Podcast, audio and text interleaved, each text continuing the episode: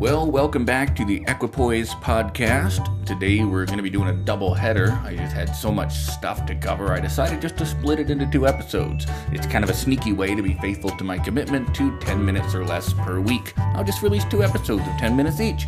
And if you want to break it apart, go for it. Uh, I mean, you don't have to listen to it at all, but I'm thankful that you do. All right. Um, we're going to be talking about has the church failed? Has the church failed? When I say the church, I'm speaking institutionally because that's how this claim is often stated. The church has failed. So let's let's chat about this. I've run into this concept no less than three times this week alone. The premise is as follows. The church has failed. The church has failed to rise to the expectations of the church according to the Bible.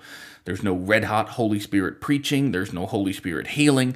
Everyone's just teaching man made doctrines. Um, Therefore, the answer is, you know, leaving the church as a now corrupted institution that teaches man's doctrines, and you know, uh, it leaves out too much of God's doctrines. Uh, and instead, we should form local networking groups, or have church as a family at home, or even just watch a good church online. First, I sympathize with this, and I'll answer the question right up front. Has the church failed? Yes, in several senses. Um, I said in several senses, don't write me off, right?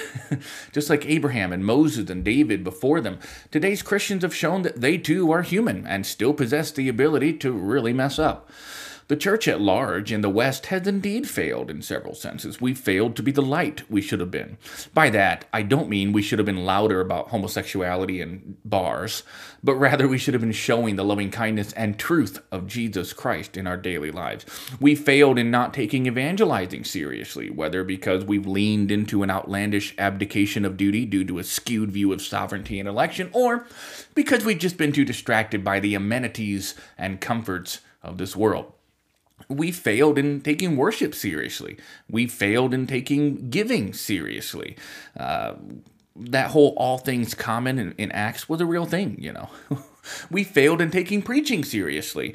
Um, by that, I don't mean we failed to have everybody yell and turn red, but we'll get there.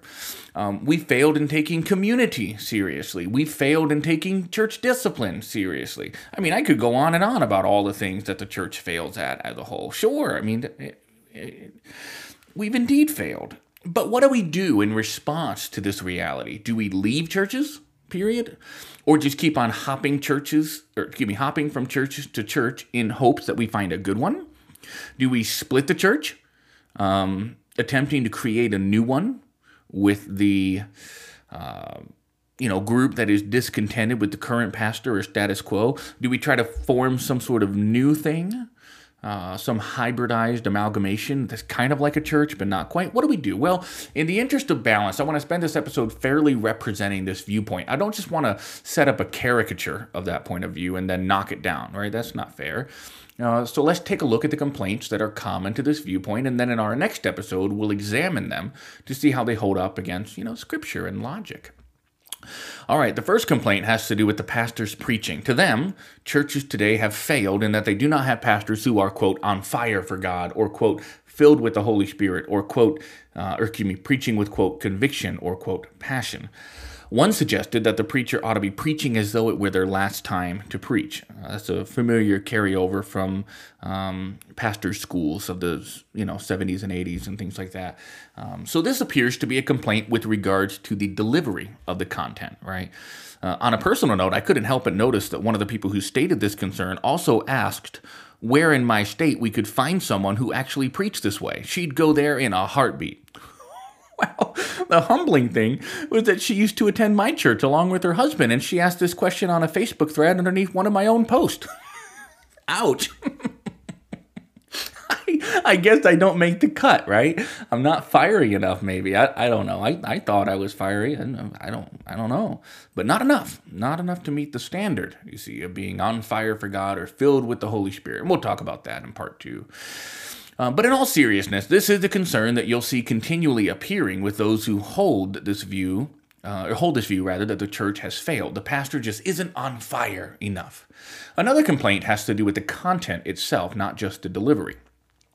The complaint here is that the church has failed and that pastors not only preach in a style that's not red hot, but also that they preach messages with feel good content designed to tickle itching ears, leaving people content to proceed throughout the week with no continued relationship with God, no conviction over sin, and so on. There's also concern over unscriptural theology. Uh, but the further I probe, the more I discovered that this has to do with, you know, finer points of theology, nitpicky stuff that you're going to find in any church. You see. So, anyways, um, this goes hand in hand with the concern that churches today have failed because of a concern with no repentance and a softness towards sin and accommodating carnality in the church at large. Well, there's a very large and vibrant call for a John the Baptist style ministry, right? Take no prisoners, leave no one alive, so to speak. And if the pastor doesn't lift up his voice like a trumpet and preach against sin and preach against it hard every time we meet, he's weak and watered down. Okay, well, I get that. You know, I think I, I don't necessarily agree with it, but that that's coming later. But I can say I, I at least sympathize with it, right? And I think that that's kind of a knee jerk reaction to seeing some of the more weak and watered down approaches. But anyhow, we'll cover that here uh, next next episode. Another very significant part of this belief that the church has failed is the is is the notion that the church is filled with man-made dogma or man-made rules. I say it's very significant because this comes up every time I have this discussion with people, you know, or they say it's feeding people lies or restricting the real truth and restricting God's revelation to man. So this would be a complaint that the church at large has allowed man's doctrine to override the truth of Scripture. As with the complaints on the content itself that I mentioned, I've yet to really receive any specific examples of what this looks like beyond, you know, minor nitpicky things. And by minor nitpicky things, we're talking differences in, you know, the specifics of the Trinity and the hypostatic union, um, whether or not we celebrate Christmas. I mean, I'm serious. It, it, you know, well, you're you're joined with the harlot Babylon, and that just comes. You know, you can check out our episode about Easter. You know, for talking about that.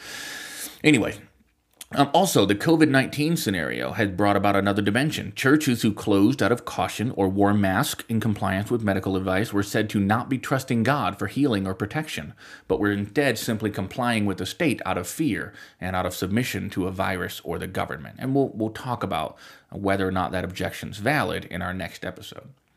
Another complaint common to this camp is the leadership of the church. There's a general hesitation or even apprehension about leadership of any kind in some variants of this view, of, except, of course, for the per- person's preferred pastor or teacher online or on the TV, you know, that that that teacher's got it all together. But in a local church setting, well, the pastor just, you know, he got a lot of problems and he's a control freak. I've heard it said that churches should not have simply the pastor teachers preach and teach, but rather give everyone an opportunity to preach and teach. Uh, and since not everyone has an opportunity, it's actually a corrupt monopoly and an unjust consolidation of power, uh, you know, put in forth by power-hungry pastors and teachers following man-made dogma. Do you see? You see the thread, though, and I'm not. I'm really not trying to ridicule this position. I think that there's actually some valid points worth considering here. Um, I, I think there are valid points to just about everything.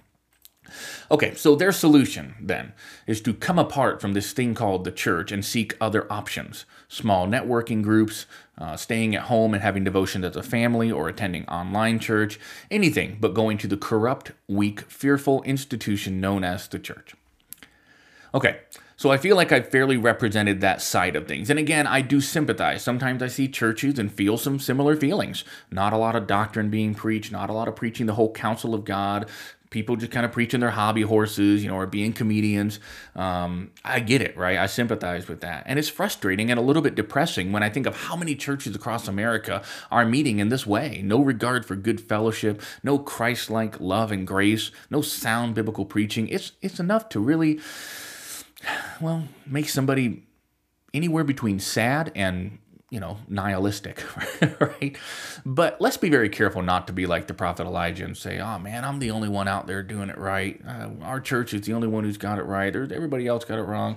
No, that's not a good attitude either. And we're going to cover that attitude as well in the next episode because I am convinced that there are several problems with the view that I've described in this episode, and I'm going to cover them in our next episode, which I'll release concurrently with this one. So stay tuned for part two, and until next time, stay balanced.